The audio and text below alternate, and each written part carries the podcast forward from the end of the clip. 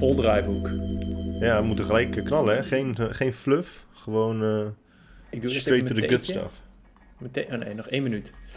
Straight to the good stuff. Nou ja, ik moest eerst nog even wat van vorige week. Ja, er ontbrak nog wat uitleg. Ja, de datum terugberekendag uitleggen. Dus dat is het vandaag ook. Vandaag is de dag van de datum terugberekendag.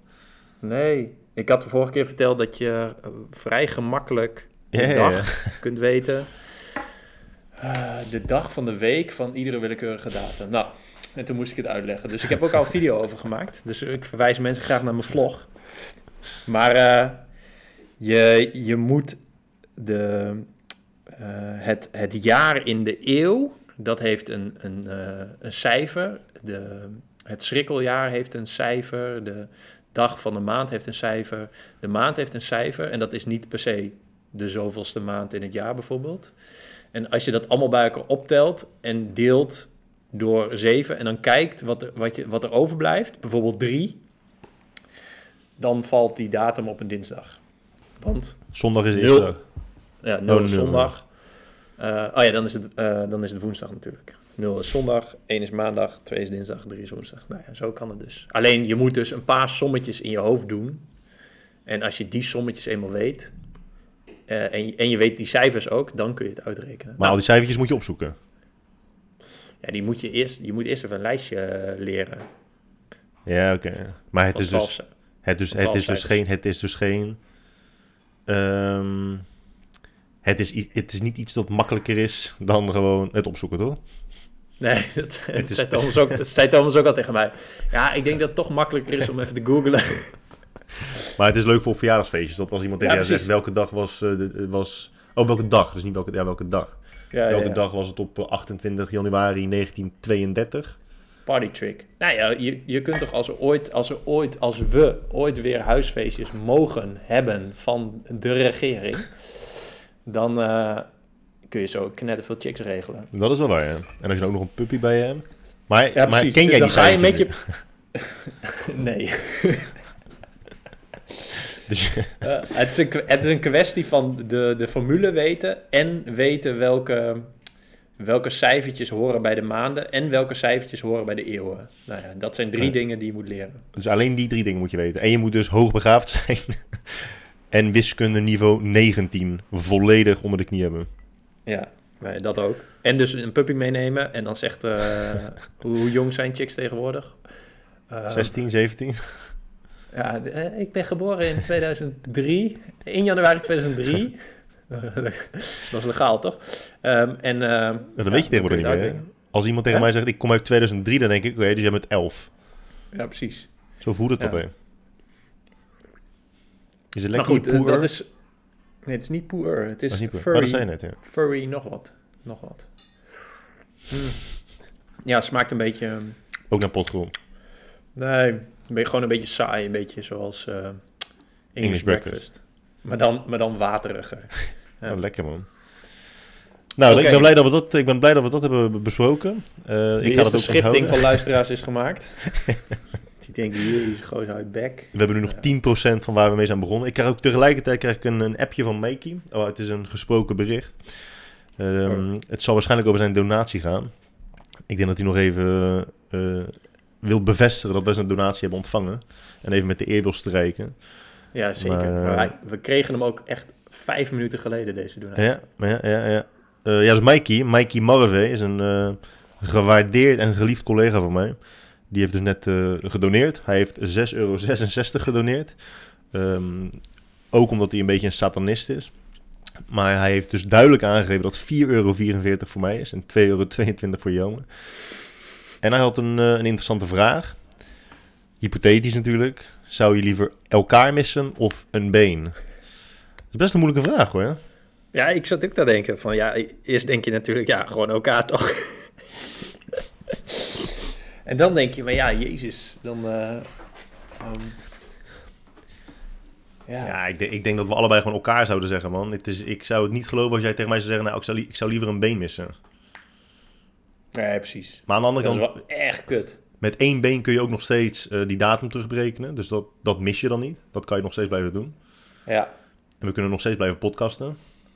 Mag ik dan wel kiezen welk been? Want mijn linkerbeen... Ik heb altijd het idee dat mijn linkerbeen mijn- bij, mijn, eh, bij mijn squat me echt tegenhoudt. Anders kan ik echt 300 kilo squatten. Ja, dat is, Ja, dat is de zwakke schakel in de keten, je linkerbeen. Mijn meniscus is gewoon stuk. En dan, Ah. als dat been er toch af moet... En dan dat jij nog steeds mijn vriend bent... Dan, en dan kan, je eh, ook, dan kan je 300 kilo squatten met één been, want dan is je zwakke been is weg. Dus heb je ja, dan maak ik daar mijn Instagram van. En dan kan ik in mijn bio zetten dat ik... One eh, leg, the one-legged monster bent. Oh, dan, doe ik, dan ga ik het zo branden, ja. Ja, dan, en dan eh, doe ik eh, motivational talks. Ja, maar ik denk, je- ik denk dus dat. Dan ga je met die ene gozer hardlopen, heet die ook alweer? Die donkere vent. David Goggins. David Goggins. Oh, mooi zo. Nou, is, is zo, ja, ja dat, dat is het antwoord, hè. Ik, ja, je moet ehm, heel ver gaan, wil je gewoon je been opofferen voor iemand. Ja, ja sowieso. Ik ben toch wel blij met een been, hoor. Met allebei mijn benen. Ja, en, hij dat zei, eh, en hij zei, ja, wat, wat waardeer je in elkaar? Maar dat is, dan, zet je elkaar zo voor, dan zet je ons zo voor het blok, hè. Dat je dat soort dingen moet gaan beantwoorden. Dit lijkt wel zo'n... zo'n eh, Zo'n interventie. ja, ik zat meer te denken aan een of andere Vero- Veronica televisieshow... waarin stelletjes leuke dingen elkaar over elkaar moeten zeggen. Ja. Ja, Nou, ik, ik waardeer wel aan jou dat je altijd naar mij luistert over mijn crypto. oh ja, En ik waardeer wel aan jou dat je altijd crypto koopt met onze donaties. oh ja. Dat vind ik wel echt Dat mooie eigenschappen. Vooral de RSR, die heel lekker gaat. Gaat die goed of niet? Nee, Oh. Echt niet? natuurlijk niet. Kutzooi. Alle altcoins gaan een beetje oké, maar Ja, kom nog wel. Geduld hebben, jongen. Geduld. Je, vraagt, je, je wacht nu tot ik dingen over jou zeg. Nee, ik denk dat we, ehm, ik denk dat we dat soort dingen gewoon privé moeten houden. Want dat, dat doen wij natuurlijk heel vaak. Waardering over elkaar naar elkaar uitspreken. En, Zeker. en dat we het nu maar gewoon, eh, dat we nu maar gewoon eh, terug moeten naar de orde van de dag. Hey, maar we hadden, we hadden nog een donatie, toch? Voordat we dat vergeten. Ja. Ik kan ja. wel even, even kijken. Het was weer van eh, onze grote baas eh, Robert Obbers, toch? Of Robert Obers. Of Robert Obbers. Rewobbes. Maar eh, dit is zo grappig. Hè? Dan, zit, dan zit ik dus in mijn bank-app met jou als, als klein hangout picture-in-picture schermpje. Maar jij Ja. kijkt zo een beetje naar beneden, zo naar mijn saldo met zo'n droevig gezicht. en dat is, heel, dat is helemaal terecht. Ja, Even kijken, nee. jij stopt al je geld in eh, RSR. Ja, Robert Obbes was 21... ehm, Ja, dat is vijf dagen ja. geleden. Ja, nee, we hadden nog twee donaties. Wow, we hebben echt een vol programma vandaag. Robert Obbes vroeg. Een crypto, een crypto vraagje. Hoe gaat crypto praktisch gebruikt worden? En dit zijn Guy. Gelukkig. Hoe gaat crypto praktisch gebruikt worden met de hoge volatiliteit? Kunnen bedrijven de technologie niet gewoon inzetten zonder dat de munten voor iedereen te koop zijn? Die snap ik nog niet. Echt. PS met donaties zijn dan wellicht niet veel per keer. Maar als jullie nou van elke luisteraar, elke podcast dit krijgen, is het, is het nog best interessant. Nou ja, Robert Obbes, sowieso shout-out. Volgens mij is dit als de derde donatie, toch? Van Robert, ja zeker. Ja, hij is echt een grote baas, ja. Dankzij hem kunnen wij poer importeren uit Hongkong. Ja. ja. Nee, nee, dat, dat is oprecht, eh, oprecht wel heel tof.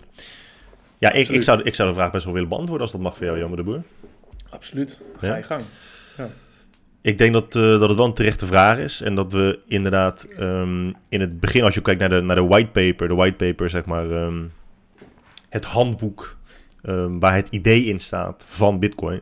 Daaruit kun je wel opmaken dat het idee altijd is geweest om van Bitcoin een nieuw eh, betaalmiddel te maken. Omdat het gewoon in, op verschillende eh, gebieden is het gewoon beter dan wat we nu hebben.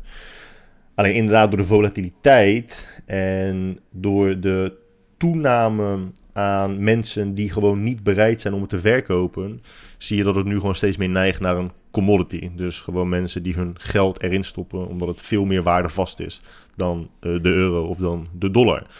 Eh, dus je merkt nu dat het ook niet meer het doel is van Bitcoin en ook niet meer het doel is van mensen die zo pro-Bitcoin zijn. Dat ze denken, ja, dit gaat de dollar vervangen.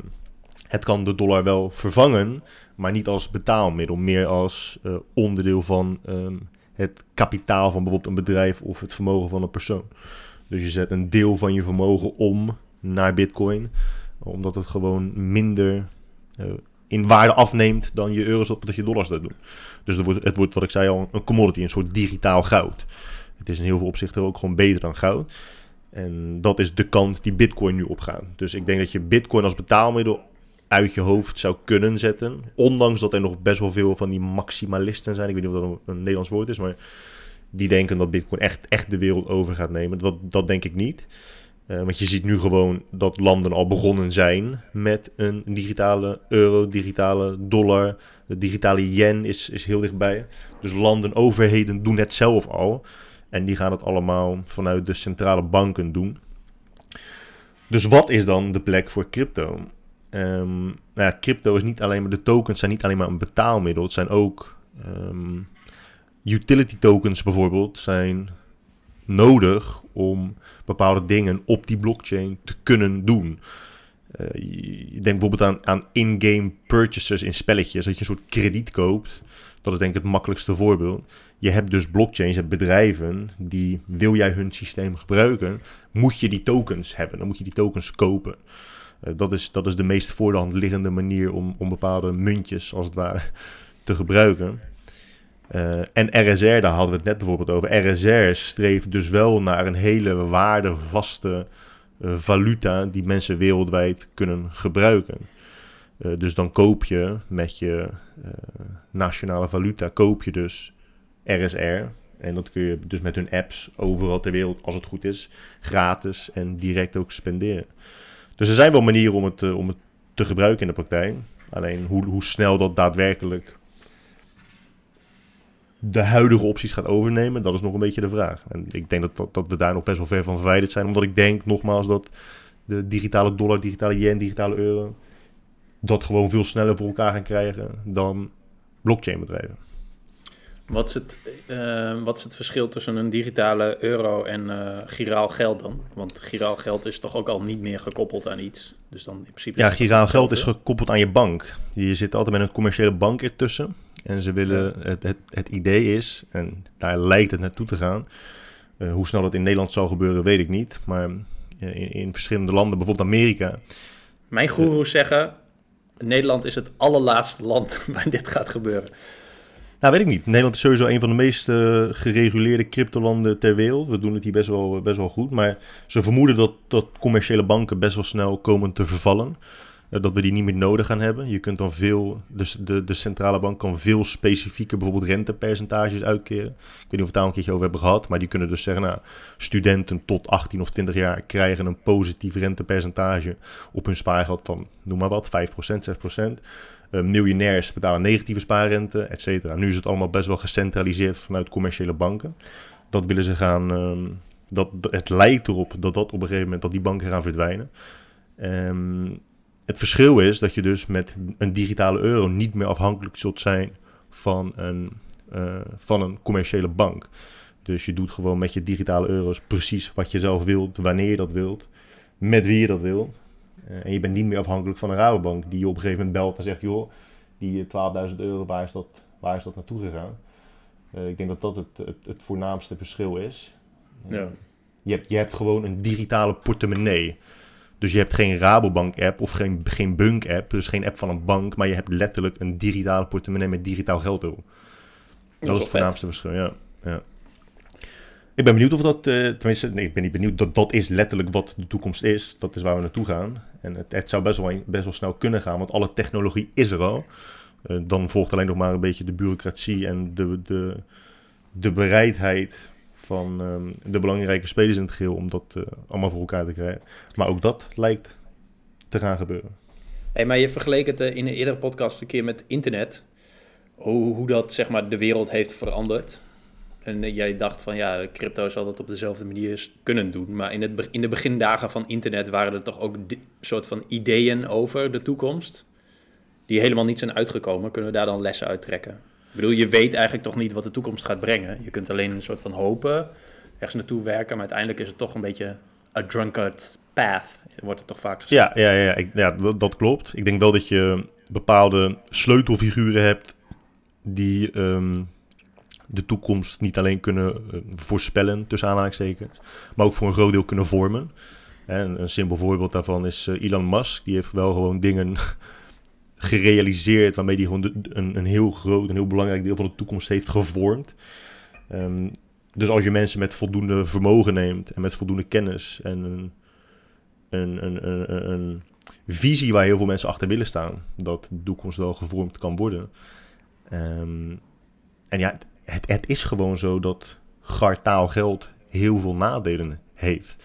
En het is gewoon zo dat we technologisch zo ontzettend snel ontwikkelen en alles digitaliseren. We digitaliseren alles, zelfs onze vriendschappen en relaties. Dus ja, dat, dat geld volgt is ehm, in bepaalde opzichten niet meer dan logisch. En het, het is niet alleen de toekomst, het is, ook, het is ook het heden. Je hebt in China heb je meerdere digitale steden. Volgens mij heb je in, ik weet niet of ik het goed zeg, maar volgens mij is Zweden voor een heel groot deel al ehm, cashless. Dus cashless societies bestaan al. En uh, ja, dat Ja, bank ben, eh, gevolgen. En dit is mijn eigen ervaring. Maar ik, een vriend van mij woont in Zweden en ik ben er denk ik, nou laten we het afronden op tien keer geweest. Maar ik heb nog nooit daar gepind. Ik, heb dan, ik, heb, ik weet niet eens hoe dat geld eruit ziet. dus ja, dat, dat is al een paar jaar. eh, Ja, dus dat, Ja. Dat, dat, dat is inderdaad zo. En, en, maar wat je zegt... Wat, maar in Nederland, in Nederland inmiddels ook niet echt meer, toch? Nee, klopt. Nee, nee dat, dat klopt. Het, ja, het, het gebeurt nog wel eens. Ik heb ook gewoon wel eens klanten die zeggen... kan ik bij jou eh, contant betalen? Omdat ze ook gewoon contant betaald krijgen. Dus het is, het is wel nog een stuk meer dan in andere, in andere landen. Ehm, maar wat ik wil zeggen over het internet... ja, het is natuurlijk ook... mensen stribbelen ook wel tegen... als iets dreigt te veranderen... waar ze zelf een heel eh, ehm, groot aandeel in hebben. Ik bedoel, als, jij, eh, als jouw business 20, 30 jaar geleden volledig draaide op de Gouden Gids. En dat je al je klanten eh, verkreeg vanuit de Gouden Gids. Dan is het natuurlijk best wel vervelend om te horen dat de Gouden Gids gaat verdwijnen. En we een overstap maken naar iets dat het internet heet. Ja. En dat is, dat is inderdaad met alles. Met- maar, maar met geld ook. Toen de overstap gemaakt werd van goud naar geld, zeiden mensen ook, ja, dit, dit wordt allemaal niks. Goud is eh, de number one. En daarom duurt het ook zo lang. Hè? Mensen denken soms dat Bitcoin pas een jaar bestaat, maar het bestaat al, al tien jaar. En die verandering duurt gewoon echt heel erg lang. Het is, het is gewoon een revolutie. La révolution. Maar wel een langdurige revolutie. Oké, volgende vraag is van Cas. Dankjewel, Cas, voor de Ja, sowieso shout-out Cas. donatie. Ja, shout-out Cas sowieso. Heeft hij geen achternaam? Eh, het zet zijn naam erbij. Eh, ja, wel een achternaam, maar laten we gewoon even Cas noemen. Oké. Cas P. Eh, Cas vraagt, wat vinden jullie van CrossFit? En hebben jullie wel eens getraind op deze manier? Nou, toch een fitnessvraag, kan ik wel waarderen. Kunnen we het voor het eerst over fitness hebben? Jij hebt, eh, Mooi, jij hebt ooit een keer eh, in, in, in, in de gulden tijd... heb jij een stuk geschreven over CrossFit. waarin, je, waarin jij zegt van ja, als je CrossFit doet... word je alleen maar goed in CrossFit. En toen werden alle CrossFitters boos. Ja, Ja. dat vond ik wel mooi. ik, heb, ik heb trouwens een half jaar CrossFit gedaan. Ehm, Wat vond je ervan? ja, ik vond het vet. Ik vond het wel echt een leuke sport. Ehm, ja, je hebt, ja, ja, je hebt gewoon vette en minder leuke dingen eraan. De vette dingen zijn dat je, dat je het soort apenkooi. Dus allemaal nieuwe dingen leren, dat vind ik sowieso cool. En eh, soms, soms een bepaalde manier van stuk gaan in zo'n CrossFit box is ook wel leuk. Hm. Maar over het algemeen, die volledige uitputting na een soort cardio-circuit, ja, dat is niet mijn favoriete gevoel. En ook niet een half uur daarna. En ook niet de dag erna. Gewoon kotsmisselijk word je ervan. Ja, inderdaad, met zo'n lijkbleek gezicht, half, half, half in, de, in het toilet hangen. Ehm, en natuurlijk, ja, dat iedereen daar koffie met roomboten drinkt en, en, en allemaal, v- dat het gewoon een secte is. Nou ja, dat zal natuurlijk wel eh, inmiddels een beetje geniveleerd zijn. Ja, dat, eh, ja, dat, dat is mijn persoonlijke ervaring. Ja, ik vind dat het eh, jammer, dat, en tenminste het is niet jammer, want het is een menselijke eigenschap. Wij hebben dat letterlijk net ook gedaan. Toen je zei, poer smaakt naar potgrond. Als mens willen we altijd vergelijken. En dat is natuurlijk ook wel handig. We hebben het toevallig gisteren nog over gehad, over categoriseren. En vooroordelen en labels. Maar het, het zit gewoon in, in ons aard om te vergelijken. Oké, ik, ik doe dit, ik eet dit, ik drink dit. Waar kan ik het mee vergelijken op wat ik al ken? En dan maak ik die vergelijking. Ook al is de vergelijking onnodig. En dat hebben mensen ook altijd met CrossFit gedaan. Oké, ik ken krachtsport, ik doe aan krachtsport, nu ga ik crossfitten. Dus ga ik het vergelijken met krachtsport. Met gewoon normaal fitness. Maar dat hoeft helemaal niet. En dat heeft bij mij ook wel even geduurd. Het is gewoon een andere sport op zich. Je gaat ook geen voetbal vergelijken met kogelstoten. Dat, dat doe je ook niet. Uh, maar omdat het allebei iets te maken heeft met um, lichamelijke ontwikkeling. En dat er bij allebei barbels betrokken zijn. Betekent niet dat de vergelijking gemaakt moet worden. Dus is het beter dan fitness? Is het beter dan, dan krachtsport? Ja, die vergelijking hoef helemaal niet te maken. Wat je zegt, je wordt inderdaad gewoon beter in CrossFit. En als je dat leuk vindt en alle onderdelen van CrossFit belangrijk vindt voor welke reden dan ook, ja, dan moet je gewoon lekker CrossFitten. Het is wel, ik vind het wel leuker, de activiteit zelf, dan reguliere fitness, zeg maar. Ja, maar ook, daar, ook dat is weer zo'n breed spectrum. Want hoe, hoe fitness je dan? En doe je dat alleen of doe je dat met een ander? En in welke gym doe je dat? En volg je ik. Bedoel, ik bedoel meer waar we het eerder ook wel eens over hebben gehad. Dat je je vier keer acht herhalingen al uh, je halve leven doet. Zeg maar, als je die generalisatie moet maken en dat je in, met CrossFit tijdens een oefening in een touw moet klimmen en dan met je Eh. voeten het plafond aan moet raken. Ik weet even niet of dat echt iets is. Ehm, Waarschijnlijk wel. En dan ook Ja. in een zwembad moet landen. Ja, en dan op je, op je handen 10 meter moet lopen. Ja, dat, dat is gewoon, dat, op dat moment is dat cool. Ja, ja. Dat, dat, heb ik, dat heb ik tijdens die CrossFit-ervaring eh, eh, ve- veel vaker gehad. Dat ik dacht van, oh ja, dit is op dit moment leuk om te doen. Eh, ja en, dat, en, dat, en dat voordeel is dus ook direct een nadeel. En dat zie je bijvoorbeeld ook terug in de CrossFit Games. Maar je ziet het nog meer in de reguliere CrossFit gyms. Dat mensen moeten dan onder de druk van tijd... ehm, met ehm, het hele wedstrijdelement wat ook nog bij betrokken is... moeten ze hele complexe oefeningen gaan doen. Dus ehm, ook nog eens met weerstand. Dus de blessuregevoeligheid van CrossFit is, is zoveel malen groter. Want het is voor zo'n groot deel onbeheerst.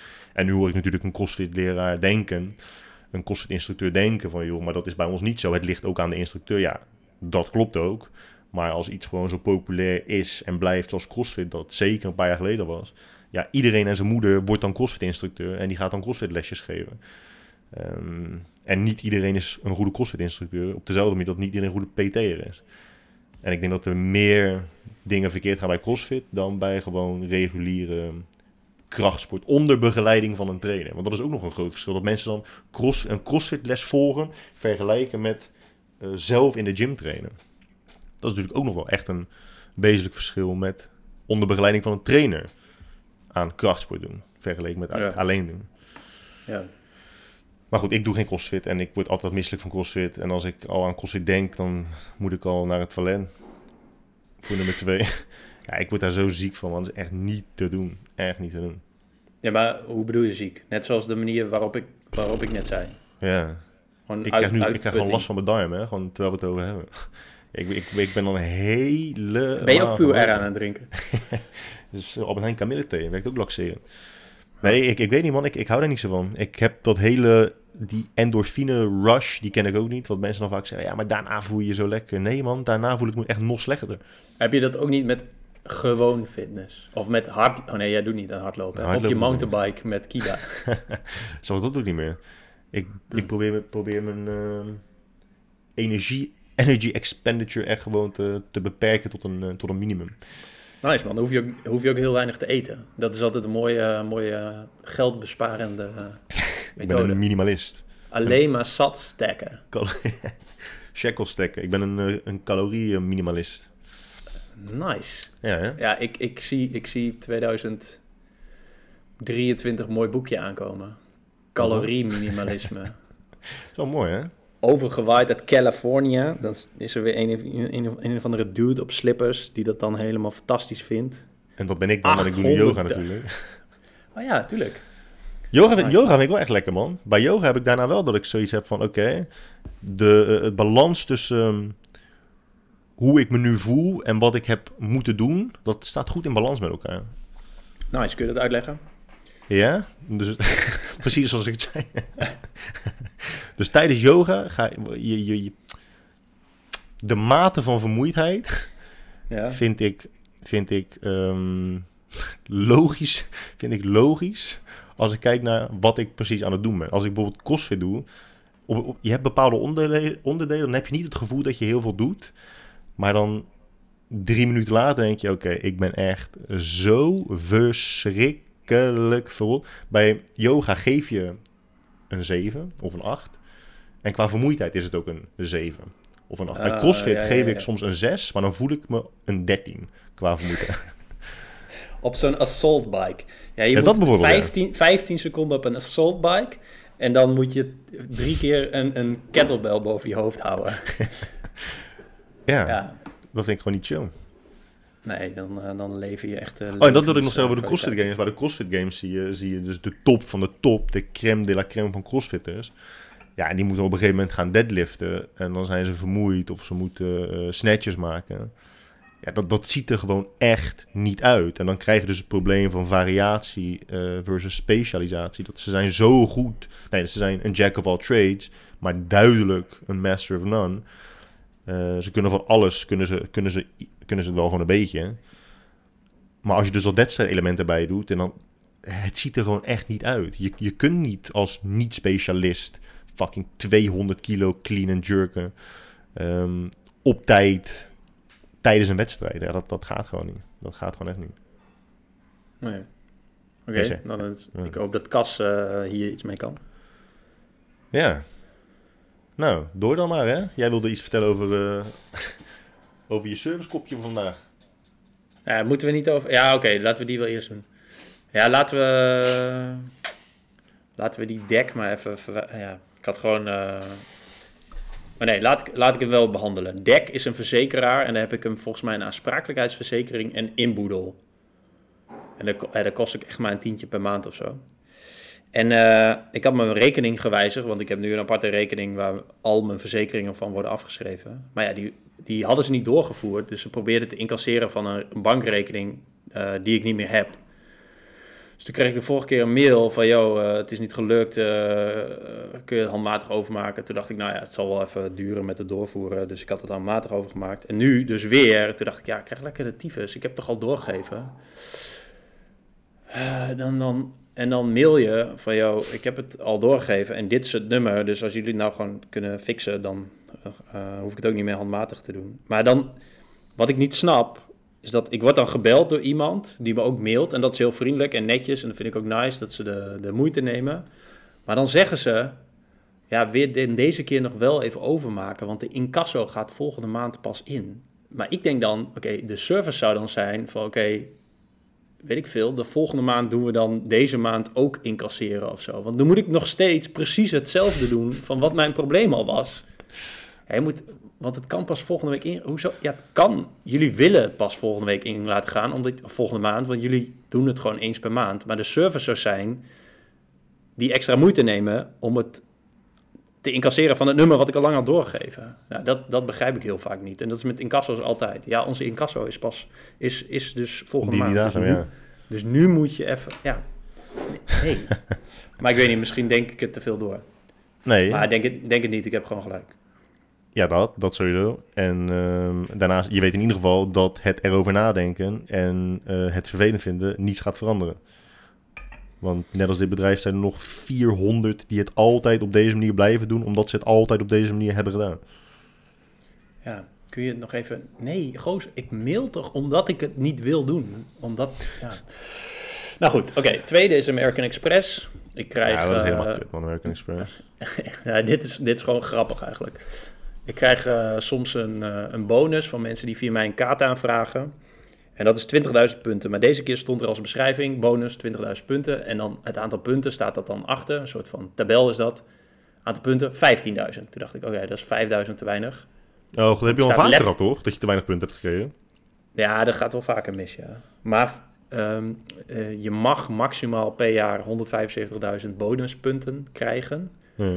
Toen ging ik kijken, toen dacht ik, nou, ik zit nog niet aan die max. Dus ze hebben, want normaal doen ze dan, dan afronden. Dus ik, en ik zat niet aan die max. Dus ik bel. En dan moet je eerst een heel menu door. En dan moet je dan praten tegen een robot wat je probleem is. Oh, dat, oh, dat is zo kut, jongen. En dan krijg iemand aan de lijn en dan moet je het nog een keer halen. Ja, en dan krijg ik iemand aan de lijn. Dan zeg je, oh, dit is het probleem. Oh, dan verbind ik je even door met mijn collega. En dan gaan zij dus, terwijl jij in de wacht staat, met die collega praten en het probleem uitleggen. Maar dan, als jij dan die collega aan de lijn hebt, moet jij vervolgens weer ook dat probleem gaan zitten uitleggen. Vervolgens ehm, maar ze hebben wel een mooi script dat ze dan gewoon zeggen van ja, dat snap ik. Oh, ik, ik begrijp dat dat vervelend is. Dat, ik ga dat eh, proberen voor u in orde te maken en zo. Dus dat, dat is wel nice. Maar je hebt natuurlijk ook al door dat, dat, dat, dat er gewoon zo'n map voor ze ligt of zo. Of als ze er wat langer werken. Dat ze dat gewoon... interesse. Ik ga het even met mijn collega overleggen. Weer in de wacht. Nou ja, inderdaad. eh, ja, ik heb het even nagevraagd. Ja, klopt inderdaad. Het is wel een beetje, wel een beetje vreemd. Nou ja, wat ik ga doen is... eh, we gaan even intern onderzoek doen. En binnen vijf tot tien werkdagen krijg je eventueel die 5000 eh, punten... Ja, waar ik volgens mij in mijn ogen nog steeds recht op heb. Tenzij een soort van andere reden is dat dat niet zo is. Dan krijg je het Dus dan moet je twee weken wachten. En dan weet je dat je na tien dagen nog niks hebt gehoord. En dan moet je bellen. En dan bel je ze. En dan krijg je ze aan de lijn. En dan weten ze niets van het probleem. En dan moet je het opnieuw uitleggen. Ja, precies. En dan ga je het weer... Nou ja, goed. Dat staat je te wachten, hè? En het is, ah, het is zo kut allemaal. Maar ja, ik wil, ik, ik wil gewoon zo weinig mogelijk te maken hebben met mensen. Dat is altijd het beste. Ik, eh, ik moest een afspraak maken voor onze cv-ketel. En ehm, ik belde dus gisteren. Nou, dan krijg je dus de receptie aan de lijn. En die vraagt naar waar het om gaat. En dan zeg je, nou, ik wil een afspraak maken voor onderhoud onze cv-ketel. Dan zegt ze, oké, ik ga dat doorzetten naar onze planningafdeling. Denk ik, in principe zou je als receptionist ook wel gewoon een kalender bij kunnen houden en een afspraak kunnen maken. Maar goed, dat geeft niet. Zet jij het even door naar de afdeling planning. Ja, en die gaan nu bellen. Oké, top. Nou, gisteren hebben ze natuurlijk niet gebeld. Bellen ze vanmorgen om kwart over acht. Wie werkt er überhaupt om kwart over acht? En waarom bel je mij om kwart over Dus ik heb het natuurlijk niet opgenomen, want ik slaap elke dag nu tot, tot 11 uur. Dus eh, ik werd wakker en toen belde ik eh, naar hun toe. En ik belde, op het, ik belde terug naar het nummer waar ze mij mee belden. En dat was een ander nummer dan waar ik eh, gisteren naar had gebeld. Maar dan krijg je alsnog de receptie aan de lijn. En dan leg je dus het probleem uit. Zeg je, joh, ik ben gebeld vanmorgen door jullie afdeling planning om een afspraak te maken. Dus ik dacht, ik bel je even terug, dan kunnen we gelijk een afspraak maken. Nou ja, je raadt het wel. Dan zegt ze, oh, nou ja, ehm, bij ons is het zo dat ze je drie keer per dag bellen... om te kijken of ze je aan de lijn krijgen. Dan kunnen ze een afspraak maken. Dus ik zeg, hé, maar ik, ik bel nu toch al, dat is toch handiger, dan kunnen we dat direct doen. Ja, nee, zo, zo doen wij dat niet. Wij bellen u drie keer per dag. Eh, en het is nu 12 uur, dus eh, ik ga ervan uit dat ze u na de lunch gelijk even bellen. En als het dan niet lukt, dan proberen ze het ook nog een derde keer. Ze hebben nog niet gebeld en het is nu half drie. dus dat is ook weer echt de efficiëntie van een... Ja, Ja, maar ja, voor de soort van. De, de, voor het bedrijf werkt dat natuurlijk hartstikke mooi. Drie van die momenten. Maar het- hoezo vergeet altijd bedrijven dat je te maken hebt met mensen die daar echt geen ene tyfus om geven? Soort van.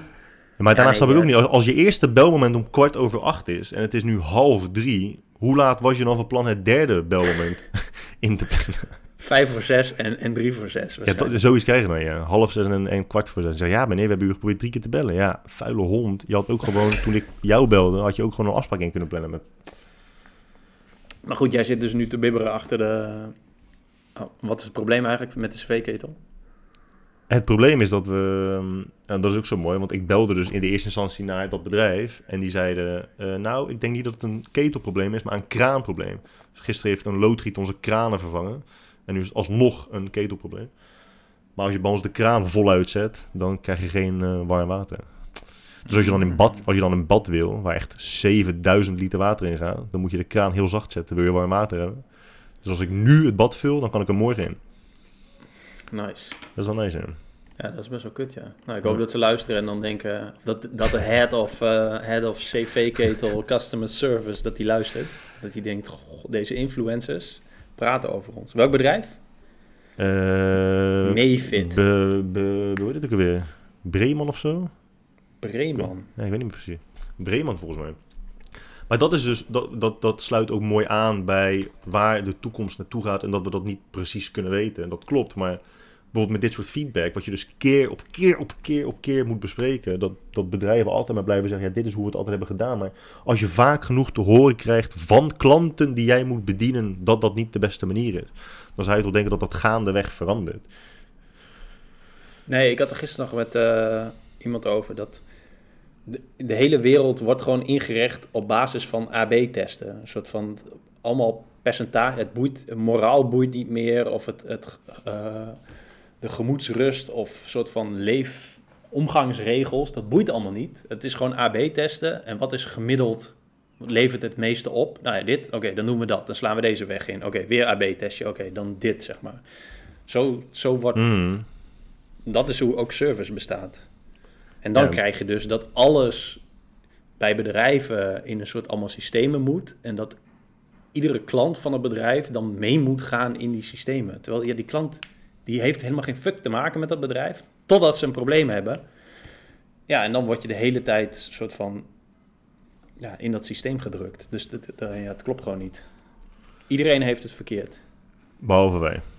Sowieso. En daarom moeten wij dus onderdeel zijn van het vormen van de toekomst. Laten we daarmee beginnen door de eerste verjaardag te vieren van eh, een paper geschreven door onder andere onze vriend Nassim Taleb. En een gozer met een naam die fantastisch is, Yanir Barjam. Ik ja- zeggen dat ik hem niet heb gelezen, oh, de paper.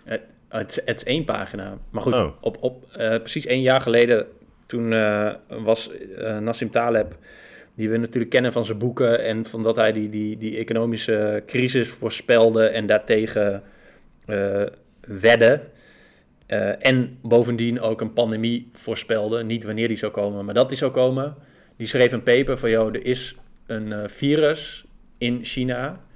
En eh, wat je moet doen is eh, zo snel mogelijk, zo hard mogelijk ingrijpen. Omdat je dan op deze manier dat virus in de kiem kan smoren. Want als je dat niet doet, dan heb je super veel schade over een super lange tijd. Maar dit was een jaar geleden en ik moest eraan denken door soort van dat onze, onze vrienden van de VVD nog steeds een super hoge, hoog scoren in de peilingen, omdat zogenaamd premier Rutte het zo goed doet Hmm. dacht ik, dacht ik hè, maar de- hier klopt iets niet. Jullie, jullie snappen het niet, zeg maar. Het is echt, het gaat echt helemaal kut, zeg maar. Hoe traag en hoe, en gewoon nooit hand in eigen boezem steken van, joh, het, het ging niet zo goed. En net zoals die Hugo de Jonge, echt, dat is echt zo'n typisch zo'n dude die niet weet hoe dom hij zelf is. Ja, het is echt niet normaal. maar in het paper staat het zo mooi. Een soort van, Maar ehm, wat? laten we even... eh, laten we het geheel even realistisch bekijken. Het is inderdaad een jaar geleden geschreven en wij hebben het er nu over omdat hij bij nader inzien gelijk had. Het had ook andersom kunnen zijn natuurlijk, dat hij het niet bij het rechte eind had, bij het juiste eind had. Weet je niet. Ja, dat weet je niet. Dat weet je inderdaad niet. Nee, je weet maar- niet of hij ongelijk had kunnen hebben. En die kans bestaat altijd. Hij, hij zegt in zijn conclusie: It will cost something to reduce mobility in the short term, but do, uh, to fail do. uh, uh, to fail. Hè? Wat is er voor zin? But to fail do so will eventually cost everything. If not from this event, then one in the future. Nou ja. Maar goed, wat wil ik Ik zeg, zeggen? ja, de ontbreekt een woord inderdaad. But to fail to do so, eventually. Ja, Ja. de ontbreekt een woord. Nee, ik, ik, ik ben er ook echt best wel veel, best wel veel eh, van, eh, van opgestoken over het hele corona gebeuren de laatste. De laatste weken, sinds ik eh, thuis zit en ook gewoon meer de tijd en moeite neem om mezelf erin te verdiepen.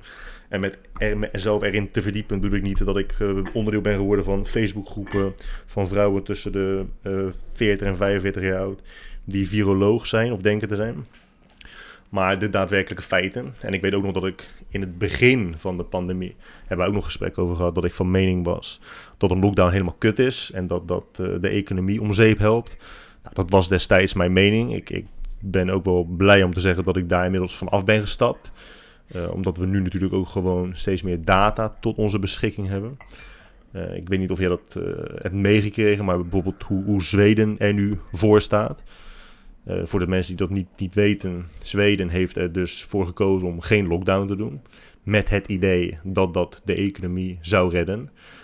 Ehm, en, dat, en dat bewijst dus gelijk hoe complex dit soort systemen zijn. En dat het, het idee dat als je iets niet doet of iets wel doet, dat dat sowieso zal leiden tot een voorspelbaar gevolg. Dat dat niet klopt. Want in Zweden hebben ze gezegd, nou, we doen geen lockdown. En we zijn nu even verder. Daar is de economie er nog slechter aan toe dan, eh, dan in Nederland. Of dan hun buurlanden, die dus wel een lockdown hebben gedaan. Als je dan En er zijn superveel men, echt superveel mensen dood in die... ja, ja, er zijn veel meer mensen dood. Er zijn veel meer mensen langer ziek dan landen die wel een lockdown doen. Ehm, en, en nu zullen mensen zeggen, ja, maar je kan niet allemaal dat soort landen met elkaar vergelijk- vergelijken. Daarom vergelijken we gewoon Zweden met de buurlanden. Dus met Finland, Noorwegen en ook Denemarken. En Zweden doet het gewoon in elk opzicht het slechtst. Eh, meer ehm, angststoornissen zijn daar, meer depressie is er. Eh, terwijl je zou denken, intuïtief zou je denken, ja maar nee, wij voelen ons allemaal zo kut omdat we niks mogen doen. En in Zweden mochten ze dus wel dingen doen, maar zie je nog steeds dat mensen bang zijn om ziek te worden. Dat is één. En twee, interventie vanuit de overheid geeft de meeste mensen ook eh, vertrouwen. Want de meeste mensen steunen nog steeds alle maatregelen die worden getroffen. En het is, het is de, de, de luidruchtige minderheid waardoor je soms het gevoel krijgt dat iedereen erop tegen is. Maar de meeste mensen zijn nog steeds voor maatregelen en zelfs strengere maatregelen dan, dan nu. 80% of zo is toch support in Nederland? Die gewoon Ja. zegt van, ja, ja prima. Ja. Ja, ja, ja. En dat, dat was voor mij echt wel een, een, een eye-opener hoor. Dat het in Zweden dus zo slecht gaat, terwijl ze het heel anders hebben aangepakt eh, dan hier. Maar dan met, om, dan eh, aan te vullen op wat Nassim Taleb heeft gezegd. Want dat hebben ze dus in Israël wel gedaan. In Israël hebben ze wel echt... Want mijn moeder werkt bij El Al, de grootste luchtvaartmaatschappij daar. Die is dus al echt al een jaar werkloos. Omdat daar bijna alle vluchten direct zijn gecanceld. Eh, ze zijn volledig in lockdown gegaan. Dus ze waren samen met Singapore waren ze eh, de landen met de minste besmettingen. En op een gegeven moment hadden ze het onder controle. Ja, en toen hebben ze de lockdown weer eh, opgeheven. En toen ging het weer heel snel helemaal verkeerd. En nu zitten ze inmiddels in de vierde lockdown. Dus het is Hebben niet alleen... alweer een nu? Ja, ja, volgens mij wel. Jezus. Dus, het is, dus, dus, dus Taleb heeft, heeft zeker gelijk dat snel keihard optreden op de lange termijn zeker het beste is. Maar, maar hoe lang moet je dat dan door blijven voeren? Dat is, dat is nu ook nog onbekend. Want ze hebben toch altijd gezegd dat je dat... eh, dat je... ehm, wel, welk getal is dat nou? Niet transmissie... eh, is het transmissie? Van hoeveel... ehm, Reproductiegetal bedoel het reproductiegetal is zo, ja, ja, ja. Dat moet 0,8 zijn of zo, toch? Nou, in ieder geval onder, onder de 1. Ja, volgens mij streven ze naar 0,6 of 0,8. Maar hoe dan ook, op het moment dat dat het reproductiegetal is, zeggen landen: oké, nu heffen we de lockdown op. Maar dan gaat het toch weer verkeerd. Dus dat getal klopt ook al niet. Tenminste, als ik het goed heb ingeschat op die manier.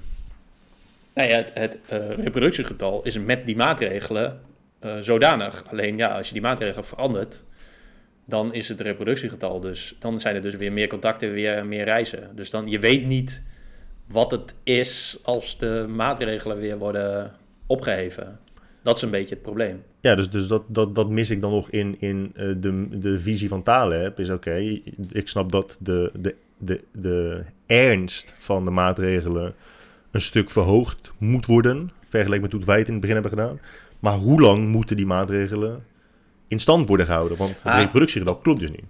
Waar hij dus altijd de voorstander van was en waar eigenlijk eh, wat niemand, ja misschien Nieuw-Zeeland of zo, heeft eh, geopperd. Ja, China ook trouwens. Gewoon dat, dat hele virus ehm, eh, uit, uitmoorden, zeg maar. Gewoon dat, Ja. dat het virus er niet meer is.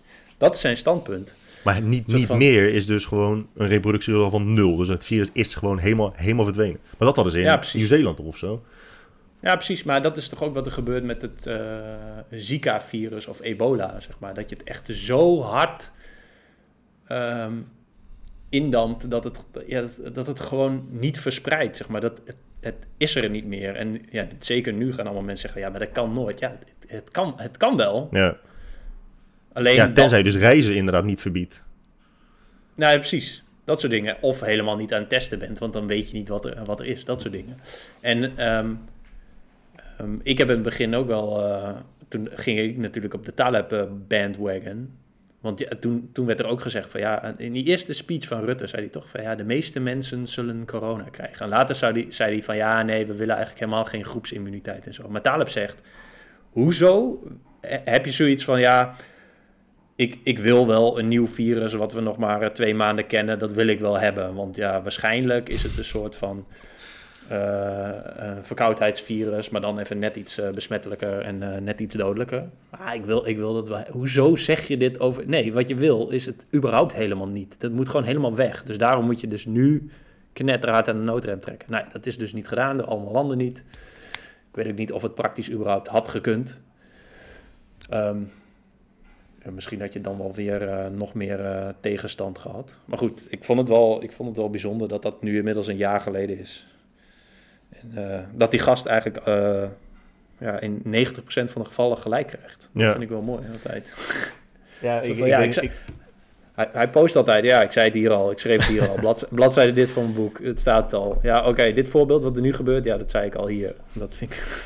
ja, volgens mij was Ja, Bill. Gates zelfs nog... eh, Bill Gates heeft eh, in 2012 of zo, 2016 een TED-talk gehouden... over dat eh, we ons allemaal bezighouden met de cyberwarfare... met eh, de derde wereldoorlog... maar dat onze eerstvolgende serieuze tegenstander... wordt gewoon een, een virus... waar we allemaal eh, niet op voorbereid zijn. Ja. En dan zijn er natuurlijk mensen die zichzelf weer complottheorieën toelaten... en dan denken, ja, Bill Gates is de maker van dit virus. Maar goed, daar, daar gaan we het niet, daar gaan we niet eens over Ja, dat was hebben. eigenlijk een hint, hè? Dat was eigenlijk een hint wat hij zei.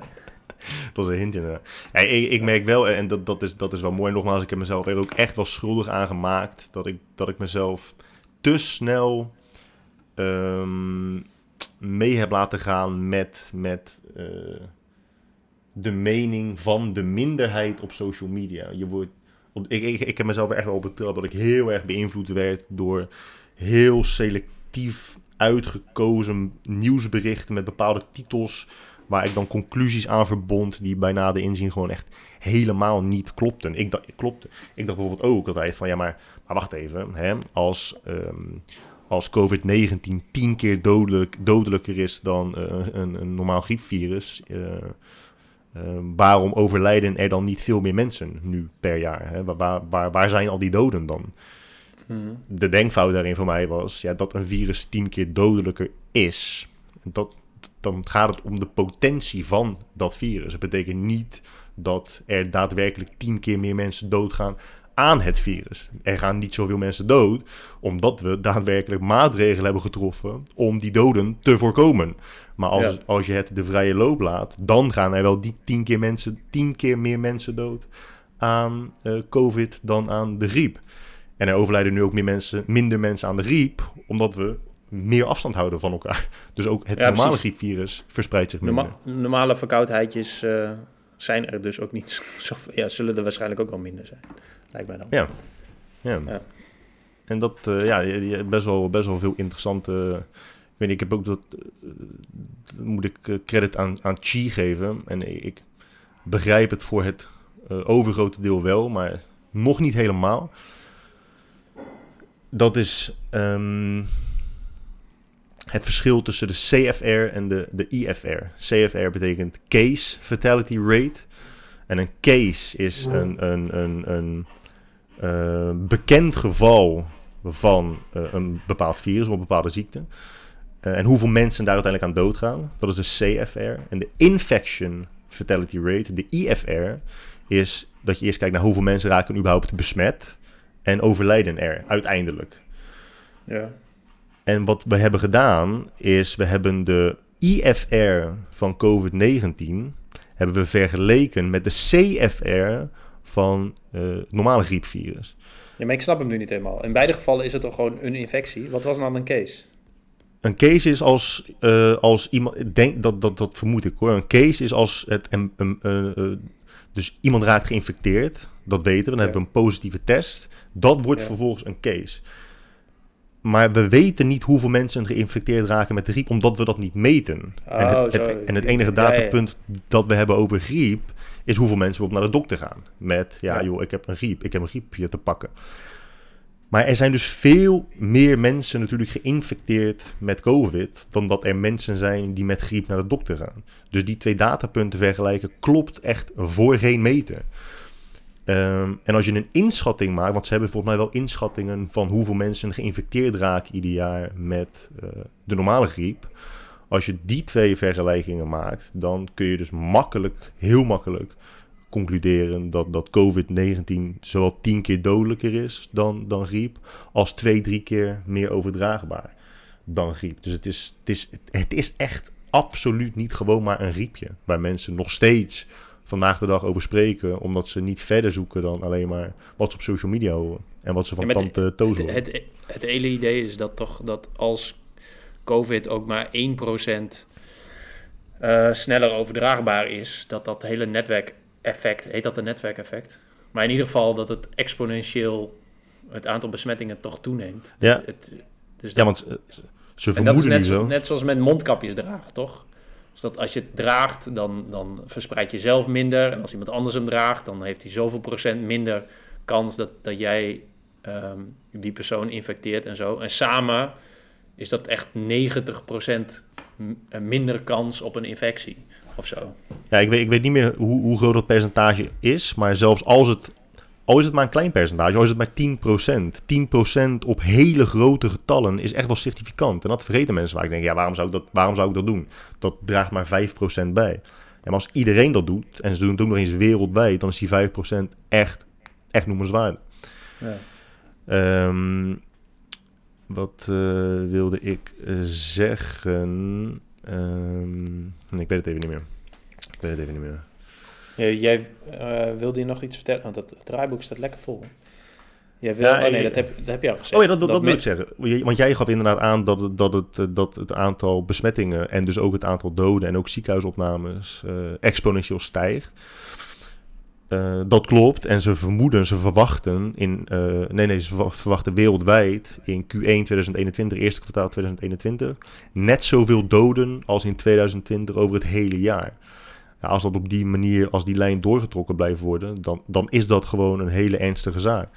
En het is nog niet helemaal duidelijk, ehm, of nog, nog niet precies vastgesteld, maar het lijkt erop, in ieder geval dat het vaccin eh, waarschijnlijk, eh, of in ieder geval niet altijd voldoende is voor die nieuwe mutaties. En dat die nieuwe mutaties, ik heb het ergens opgeschreven, voor mij 66 keer meer antistoffen nodig heeft. In sommige gevallen dan eh, COVID-19 nodig heeft. Dus de vaccins moeten aangepast worden. En hij is eh, voor mij 33% meer dodelijk dan, dan COVID eh, is. Ja, dat, dat is gewoon zorgwekkend. Dat is echt wel heel zorgwekkend. En daar staan Ja. mensen nog steeds niet bij stil. Dat zie je ook aan alle Ja. rellen nu natuurlijk. En daarom heeft de Taleb dus gelijk. Want hoe minder cases, hoe minder kans dus voor, om, op een mutatie. Want ja, er zijn nu 200 miljoen cases wereldwijd. Tenminste bewezen. Mhm. Ja, als dat, als dat zeg maar, want dat is, dat is ook nog steeds aan het groeien. Ja, als dat minder was geweest, dan was er ook minder kans op een Engelse en een, en een eh, Zuid-Afrikaanse variant. En als je dan zegt eh, meer cases, dan hoor je natuurlijk mensen ook denken... ja, maar ja, we hebben alleen maar meer cases omdat we meer testen. Dat, ook die gedachte heb ik mezelf, mezelf soms toegelaten. En dat slaat ook helemaal nergens op. Want naast dat we het aantal positieve testen hebben... hebben we ook het aantal testen dat wordt gedaan. Eh, en daarmee kun je gewoon kijken welk percentage van testen is positief. En dat percentage eh, nam toe tot aan de... ehm, tot aan eh, de laatste lockdown. Dat, dat blijft gewoon toenemen. En Ja. direct in correla- correlatie daarmee is het aantal ziekenhuisopnames. Dus het hele idee dat de data niet klopt, is gewoon een verhaal dat in de ronde gaat en waar mensen zich aan vastklampen. Maar het klopt niet. Het klopt absoluut niet. Dus, wat is je advies aan de luisteraar? Nou, sowieso niet rellen. ja, Ja, mijn- advies is, en gelukkig, gelukkig is dat nog steeds het merendeel. Weet je, het is, het is helemaal kloten. Het is, echt, eh, het is echt kloten. Alleen het is aantoonbaar nog slechter als we met z'n allen lak hebben aan de regels. En gewoon zeggen, joh, we gaan maar even van alles doen en we krijgen groepsimmuniteit. Want dat heeft gewoon overduidelijk niet gewerkt in landen waar ze dat hebben geprobeerd. Nee. Nee, nee ik, kan- ik kan me ook nog wel voorstellen dat... Voorstellen, ik weet nog wel dat in het begin, in april of zo... dat jij natuurlijk ook met je personal training business... en dan buiten ging proberen... en dat er dan weer zo'n boa irritant kwam doen. Ik kan me echt wel voorstellen dat als mensen zo'n soort ervaring hebben... dat het best wel impact heeft over je gedachten... over eh, de maatregelen ten opzichte van hoe ernstig iets lijkt. Als je zo'n persoonlijke ervaring hebt. Ja, en, Toch? iedereen, en iedereen, en nu duurt het natuurlijk al lang genoeg, eh, waardoor iedereen al een persoonlijke ervaring heeft met zoiets en er dus ook een mening over heeft. Maar goed, gelukkig liegt de data niet in, in, in dit soort situaties. Alleen wat ik wel nog steeds moeilijk vind, en daar hebben we het ook al eerder over gehad op deze podcast, dat als we het hebben over de data bijvoorbeeld uit Zweden, kijken we dus inderdaad wel naar depressie en we kijken naar eh angststoornissen en we kijken naar de economie. Maar er zijn nog meer datapunten waar je rekening mee moet houden. Want je kiest op deze manier nog steeds slachtoffers. En ik heb bijvoorbeeld kindermishandeling. Kindermishandeling neemt ook gewoon eh, sterk toe nu in Nederland. Eh, ik hoop dat we daar op een gegeven moment ook meer data eh, voor hebben. Maar ik denk dat met kindermishandeling zal dierenmishandeling ook wel toenemen. We creëren wel andere slachtoffers. En ja, Ja. Ik, ik ik heb dan wel een beetje een zwak voor als kinderen slachtoffer zijn van het ongeduld en de irritatie van ouders die zich ook in een situatie bevinden die steeds meer ehm, eindeloos lijkt. Maar ja, daar, daar, moet wel, daar moet wel echt iets aan gedaan worden, want dat, dat, is, wel, dat is wel echt een ernstige kwestie. Ja. Klopt. Dus Maar, mijn eh, niet- advies is, wees geen kind.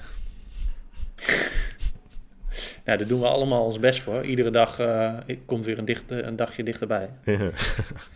Ehm, wat eh, wil je zeggen over de rellen? nou, ja, de rellen. ik heb daar gisteren iets over geplaatst op, eh, op Instagram. Want dan krijg je dus weer mensen die zich geroepen voelen om uit te leggen waarom mensen rellen. Nou, we hebben het er natuurlijk ook kort even over gehad. eh, over over eh, Peter Repelsteeltje. Peter Repelsteeltje de Vries. Waar staat de R voor? Robert of zo waarschijnlijk. Richard. Ja, ja Robert. eh, eh, ja, dat is echt een goede vraag. Maar nee, die, die, Repelsteeltje, laten we het daarbij dat, houden. dat is dus een grap van iemand. Ik heb hem niet zelf bedacht. Maar die R staat voor repelstil. Peter R. Ik vind het wel mooi, hè? Repelsteeltje. Ja, ik denk van kopspijks. Rudolf. Rudolf, oh god. Nou goed, Peter Repelsteeltje de Vries, die, die legt dan uit op tv waarom mensen rellen.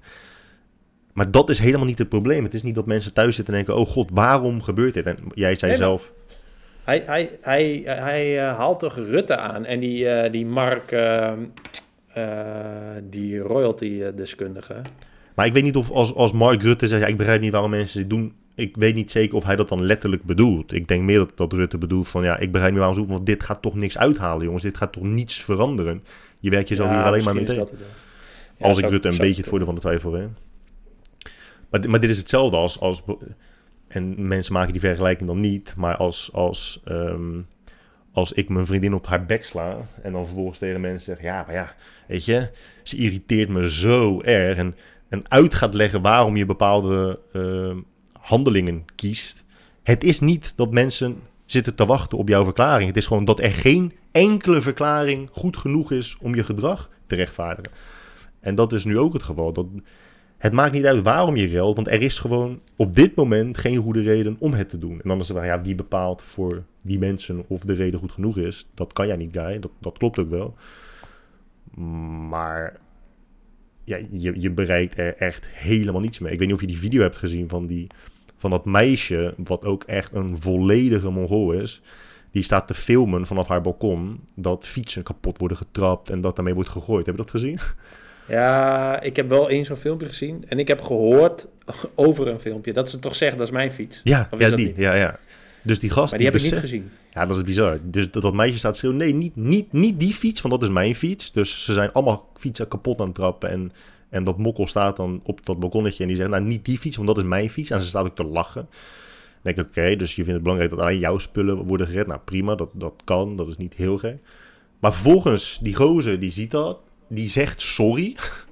Die zegt, oh, oh, sorry, sorry, sorry, sorry. Die, die zet haar fiets, zet die netjes terug. Vervolgens loopt hij dus weer terug de roep in en begint hij weer andere fietsen te slopen. Ja, maar dat is, het, dat is het punt ook, zeg maar. Je, je bent met een opgefokte groep en je wil... Je, je doel is iets stuk maken. En dat maakt dan niet uit... Het liefst maak je iets stuk wat, waar je helemaal geen emotie bij hebt. Maar als je opeens een meisje op een balkon ziet... die zegt, dat is mijn fiets, dan zie je opeens een gezicht. Dan, ik, ja, dat snap ik dan ook wel weer, Ja. dat dat gebeurt. Dat is wel fucking grappig. Maar dat, dat, dat laat alleen maar zien hoe, hoe egoïstisch en primitief dat, eh, dat ge- gedrag is. Een soort van ja, we weten niet meer wat we moeten doen, dan maar echt de, de, de ja, hoe heet dat? De holbewoner mentaliteit. Ja, maar, maar, maar ik, ik vind het ook interessant om te kijken, wat is de oorzaak of wat is het beginpunt waaruit men vandaan komt. Dus als jij thuis zit en je bent eh, in, in groepsverband aan het nadenken over de huidige situatie en je bent aan het discussiëren met elkaar en je denkt, oké jongens, nou wat, wat is nu echt de beste manier om ons te laten horen, om aandacht te krijgen, om misschien iets aan, om misschien iets te veranderen aan hoe het er nu aan toe gaat. En als je dan tot een weloverwogen besluit komt dat geweldpleging de beste keuze is, dan zou ik denken, oké. Maar je weet dat het niet zo gaat. Je weet dat het gewoon een stelletje halve zolen zijn die thuis zitten en gewoon tegen elkaar zeggen, zullen we gewoon gaan rellen en zullen we dingen uh, uh, vernielen. En zoveel mogelijk mensen appen en op Snapchat laten zien hoe tof we allemaal zijn. Tot we bewerkt worden met een honkbalknuppel. Um, ja, als het doel alleen maar dingen slopen is, wat dus nu het geval was. Dat is gewoon zo, zo achterlijk. En je bereikt letterlijk het tegenovergestelde ermee. Want daardoor forceer je jezelf in A, nog moeilijkere omstandigheden. En B, de omstandigheden die er nu zijn, duren alleen maar langer. Ja, ik, ik ging altijd met, uh, toen ik jong was in Hoogveen woonde, toen uh, als Nederlands elftal moest voetballen, dan gingen we, als we hadden gewonnen, gingen we naar de Rotonde. Dat was denk ik op dat moment de enige rotonde in Hoogveen. En dan gingen daar met z'n allen een beetje schreeuwen. En op een gegeven moment gingen mensen, weet ik veel, auto's die langs reden, er tegenaan duwen of zo. En ja, dat escaleert dan een beetje. Maar dat, ja, dat slaat ook nergens op. Maar je, ja, ik, ik, uh, ik, probeer het ook niet, ik probeer het ook niet goed te praten. Maar ja, volgens mij is het allemaal heel logisch, logisch menselijk groepsgedrag. En als je dan ja, van, van niet zulke mensen die niet lekker yoga of zen zijn, als je die bij elkaar zet en die, die, ja, die het tof vinden om shit op Snapchat te zetten, ja, dan, dan gebeurt dat, zeg maar. Dus ik denk, ik denk niet dat mensen van tevoren bedenken, kom, we gaan zoveel mogelijk dingen stuk maken. Maar ze gaan gewoon in een, in een um, groepsdynamiek mee en dan escaleert dat tot, op, tot dat moment. Ja, en, maar, en, maar, maar het, het, probleem is dus dat ze, dat ze niet de coronamaatregelen als... Uh, dat, is niet, dat is niet de oorzaak van het gedrag. Het is, het is dat ze de huidige maatregelen gebruiken als soort... Um, als de reden om gedrag dat, dat er al in zit. Um, Jawel, maar het is, dat is, het, is eigenlijk, het is eigenlijk hetzelfde. Want ja, als, als, deze, als dit niet, als de situatie niet zo was, dan waren er ook geen rellen geweest in 20 steden. Maar het is ook wel weer zo dat als er ja, uh, geen idee. De overheid besluit opeens dat iedereen 4000 euro moet betalen, want we moeten een dijk bouwen, want uh, de zeespiegel stijgt. stijgt en dat, dat komt erdoor. Dus ja, oké, iedereen moet morgen 4000 euro overmaken. Ja, dan snap ik ook wel dat mensen gaan rellen, zeg maar. Dat is, dat is een beetje hetzelfde, toch? Er is toch een... Dit, dit is een reden voor veel mensen om dit te gaan doen. Jazeker, ja, maar, maar, maar, en dat, maar dan nogmaals komen we terug bij, bij, zijn we terug bij af van is, is de reden die ze hebben gekozen voldoende om het gedrag te rechtvaardigen. Want actie en reactie moeten een beetje in lijn staan met elkaar. Ja, in de normale dan wereld. Je, dan, dan kunnen we weer terug naar yoga. Dat, dat is natuurlijk niet zo. Uh, toch? Nee, en het, is, en het is nog extra grappig als de keuze die je maakt, als je besluit om een bepaald pad te bewandelen, dat het, dat het in tegenstrijd is met je uiteindelijke doel. Dat het, het, het werkt jezelf alleen maar tegen op de lange termijn. En je maakt het jezelf nog moeilijker. Maar goed, dan maar, uh, te veel van andere mensen.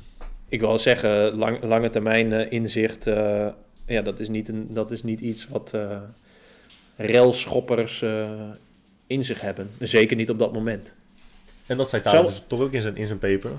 Dat, het, dat, dat een deel van het heden opofferen voor een betere toekomst die op die manier sneller naar ons toe komt, dat dat echt wel een, een goede ja. rail is. Dat is een goede deal om, te, om, te, om aan te nemen. Ja, dat is, dat is een supergoeie, supergoeie rail. En ik geloof ook nog steeds dat als, als het zo streng als het nu is, want nu is het het strengst. Ja, als je dat eerder had gedaan, ja, dat, dat, dat het dan ook sneller, zodat het nu een betere situatie was geweest.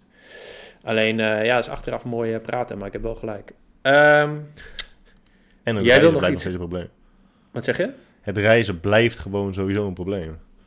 Dus je kunt inderdaad wel het land helemaal uh, veilig stellen en het virus onder controle krijgen. Maar zolang vliegen en reizen in het algemeen niet verboden wordt. Want we weten allemaal dat ze, ze adviseren nu om niet te reizen. Maar de meeste mensen hebben complete lak aan advies.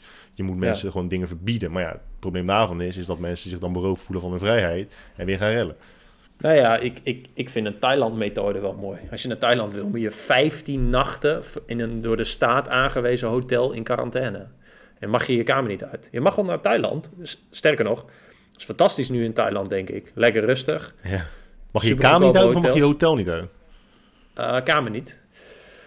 Dus je krijgt je eten en je drie keer een, eh, een test. Ja, en als die dan drie keer negatief is, dan heb je, heb je het waarschijnlijk niet. En Thailand heeft sowieso weinig cases. En dan kun je, eh, mag je in het land blijven voor, denk ik, 90 dagen of zo. Zoiets zou het zijn. Oké. Dus ehm, ja, dat vind ik een fantastische methode. Dus dan zeg je van ja, het, het mag wel, maar wij willen het onder controle houden. Dus dan, dan is het dit. Ja, ja, precies. Ja, dat, dat, is, dat, is, dat is streng optreden. Dat, dat is ook gewoon nodig. En dat, dat eh, ja, je weet natuurlijk dat ik eh, van vliegen hou. En het, het boeit me ook niet zo heel veel dat het, dat het nu niet kan of eh, moeilijk is of zo. En ja, die, eh, ja, ik kijk gewoon een beetje wat. hoe zeg je dat? Kijk gewoon een beetje naar wat andere landen doen. En als je dan kijkt naar Nederland, dan, dan ik snap nooit zo goed waarom altijd een soort van beroep wordt gedaan op persoonlijke verantwoordelijkheid van 17 miljoen mensen. Terwijl je, ja, je had een teststraat op Schiphol, die is dicht. Want ja, ik weet eigenlijk niet wat voor reden, maar er was er één. En die, Hmm. is, eh, die is al meer dan vier maanden dicht. Hoezo? Waarom druk je niet iedereen door zijn door zijn straat heen die aankomt? Ja, is goed, je mag nog steeds reizen. Oh, dit is voor reizigers was dat. Oké, ja. ja. Nou ja, dat soort dingen. Dan, dan, ik begrijp niet helemaal waarom... ehm dat is een beetje Occam's razor, toch? Een soort van de simpelste oplossing is vaak de beste... of de simpelste verklaring. De, simpel, ja, de simpelste oplossing lost vaak een, een overgroot deel van het probleem op. Ja, nou, ik denk in dit geval... denk je van, ja, waarom superveel moeite doen... als je... Ja, dan, je kunt toch verplicht stellen dat mensen in quarantaine moeten. Je hebt... Mensen komen aan in Schiphol. Je mag niet zomaar Schiphol af. Je kunt dat heel makkelijk in een, Hmm. In een kanaaltje drukken, zeg maar. Ja, maar je krijgt, je krijgt gewoon zo...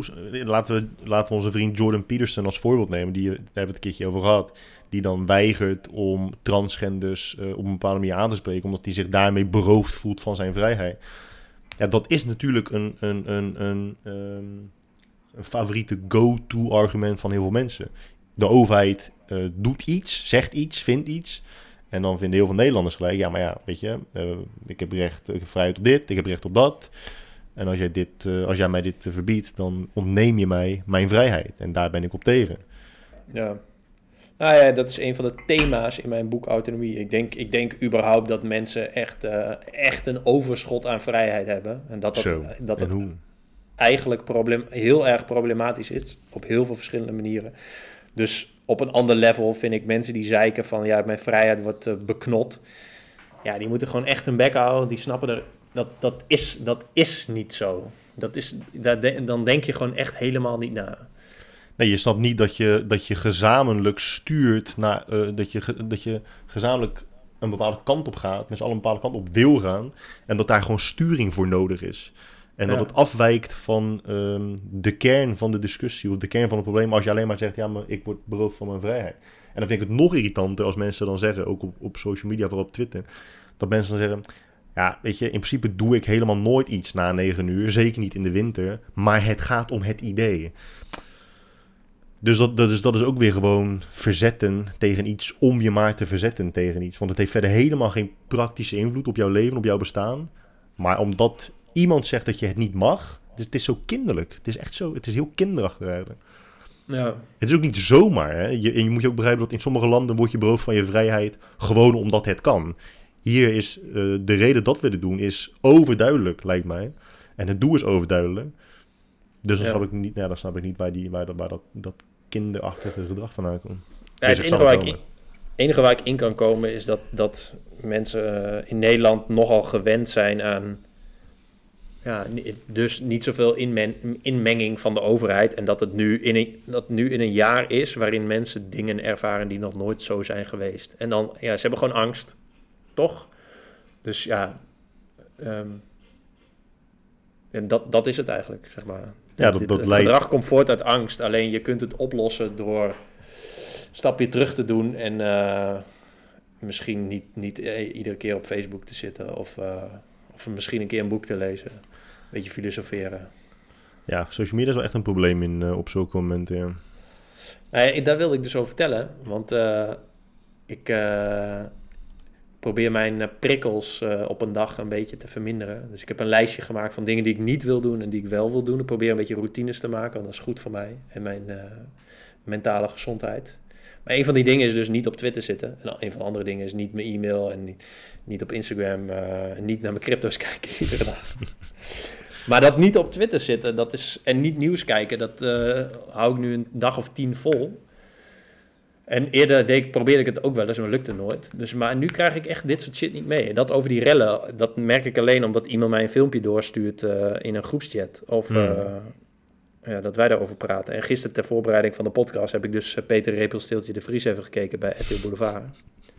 Ja, dat is het. Dus het, ja, het, is, het is wel echt fijn. Ik, ik ja, dat ervaar wel... Uh, um, Meer mentale ja, rust. Dat, ja, maar misschien is dit ook wel misschien had ik dit nooit kunnen doen in maart of april, zeg maar, toen dit, al deze, dit gezeik begon. Want ik, ja. Ik, ja, waarschijnlijk is het nu zoiets van, ja, de, de, de volatiliteit is wel een beetje uit, uh, ja, uit, uit deze pandemie, zeg maar. Je weet ongeveer wat de situatie is en wat er gaat komen. En er verandert niet zo heel veel. Ik bedoel, zo'n avondklok in de fucking winter ja, dat, dat, dat is natuurlijk niet een hele grote verandering. Dus ja, dat is de kanttekening. Maar het is wel echt, het is echt heel nice. Ja, wat nieuws betreft, uh, ik, ik, ik, ik heb altijd om die reden het nieuws niet gevolgd. Maar ik, ik nou, dat, dat zeg ik te ongenuanceerd. Ik volg het nieuws wel, maar dan alleen, alleen kwesties die uh, van belang zijn voor de wereld. Dus um, de wereldeconomie volg ik wel, wel graag. Nou, nu dus natuurlijk deze pandemie, dat, is wel, dat vind ik wel gewoon echt belangrijk om, uh, om te weten en om daarin verdiept te blijven, omdat het gewoon invloed heeft op de hele wereld. Ik heb nooit inderdaad het nieuws gelezen over, oh, in een of ander gehucht, driehoog achter, is een vrouw neergestoken.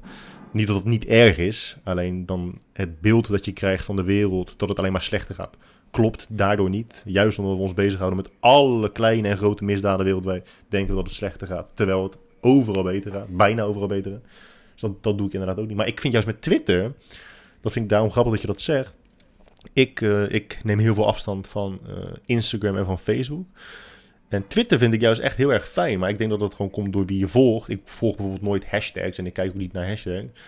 Maar ik, de accounts die ik volg zijn, vind, vind ik stuk voor stuk leuk, leuke accounts. En ik kan echt gewoon makkelijk een paar uur op Twitter scrollen en lachen en, en dingen echt leuk vinden.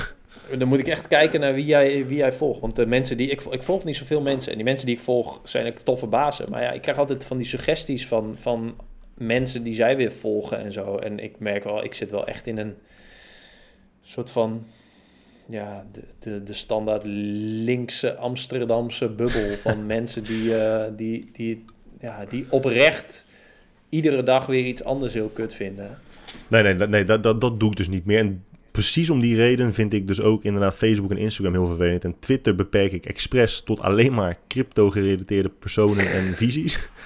Uh, die hebben het ook soms over andere dingen. Dat is, dat is grappig, want ik heb daar zelf een keer over gepodcast. Maar iemand vroeg laatst, zo'n bekende crypto-gozer die zei ja, als straks de bullrun weer over is en ik dus minder over, twit, over crypto twitter, wil ik misschien gaan tweeten over uh, gezondheid. fitness en gezondheid. Wat vinden oh, jullie daarvan? Ja, dat, dan, dan, dat triggert mij gelijk. Dus toen reageerde ik ook met... Uh, uh, ergens in de toekomst zal altijd iedere persoon die uh, zich specialiseert in een bepaald vakgebied op een gegeven moment iets willen zeggen over gezondheid en fitness. Doe dat gewoon niet. Zoals die Gary Vee, weet je, die dan af en toe iets zegt over gezondheid. Die roze werkt 90 uur per week. Hij is echt fucking lijkbleek. Hij heeft zichzelf gaandeweg wijs gemaakt dat het goed is om je kinderen bijna nooit te zien. Omdat wat hij doet voor zijn kinderen is. Terwijl zijn kinderen 15, 16 zijn, zeggen ze... Had ik mijn vader maar vaker gezien in plaats van dat ik nu multimiljonair ben. Ja, en dat hij dan over fucking gezondheid gaat praten. Jordan Peterson. Jordan Peterson lijkt godverdomme een opgegraven kadaver. En die gaat dan tegen mensen zeggen: Ja, jullie moeten alleen maar vlees eten, want mijn dochter doet dat en die is daardoor beter geworden. Daar hebben we het al vaak over gehad. Daar kan, daar kan ik met mijn hoofd niet bij, dat iemand als Jordan Peterson dat zegt. Ja, dat, is zo bizar. Dat is echt weird. Maar dat is ook direct weer een soort van. Heel vaak denk ik dan van ja, maar als. Uh, als je weet dat er zoveel bullshit wordt gezegd over fitness en gezondheid. En dan zijn het toch ook over allerlei andere onderwerpen waar je dan misschien niet zo heel veel verstand van hebt, jij en ik. Is dat toch even goed allemaal bullshit of zo? Ja, maar ik denk dat fitness en gezondheid hebben zoveel mensen met elkaar. Dat is zo'n gezamenlijke interesse van zo verschrikkelijk veel mensen. Dat Ja. daardoor juist heel, heel vaak mensen de neiging voelen om daar maar iets over te zeggen. En het grappige is dat al die, die, die, die, die bekende mensen... Het punt dat ze het over fitness en of gezondheid willen hebben... is het punt dat ze zelf helemaal naar tyfus zijn. Dat ze helemaal eh, overprikkeld zijn, overwerkt zijn. En dan denk ik, oké, ik moet nu echt iets gaan veranderen. En dan na een week voelen ze zichzelf beter... omdat ze niet meer alleen maar aan het werk zijn... en een keer een weekje op een strandhuisje, in een strandhuisje gaan zitten ergens... En dan vervolgens gaan beginnen over fitness en gezondheid. En hoe belangrijk het voor je is. Ja, gozer, dat snapten wij. Want wij, wij werkten geen 140 uur per week zoals jij dat deed. En dat vind ik nu ook heel vervelend op, op Instagram. Dat, dan krijg je weer van die, net als in de lockdown, weet je, hoe blijf je fit tijdens de lockdown? En nu heb je, ik zag laatst iets voorbij komen van, oké, hoe blijf je als Nederlander fit als je de hele dag moet zitten? Weet je, daarom worden we ook met z'n allen, met z'n allen eh, steeds dikker. En uiteindelijk eindigen we gewoon met 90% eh, mensen die overgewicht hebben. We verlagen de grens elke keer. Weet je, op, eer- eerst was het oké, je moet eh, vijf keer per week trainen. En dan moet je wel echt weet je, een uur lang stevig aan de bank. Dan wordt het drie keer. Dan wordt het één keer. Dan wordt het, nou, je hoeft eigenlijk niet een uurtje te trainen. Je moet alleen maar elke dag een wandeling maken. Dan wordt het, nou, dat voor- dat hoeft ook niet. Je hoeft alleen maar staan te werken. Dude, je kan niet fit blijven als je heel de dag moet zitten.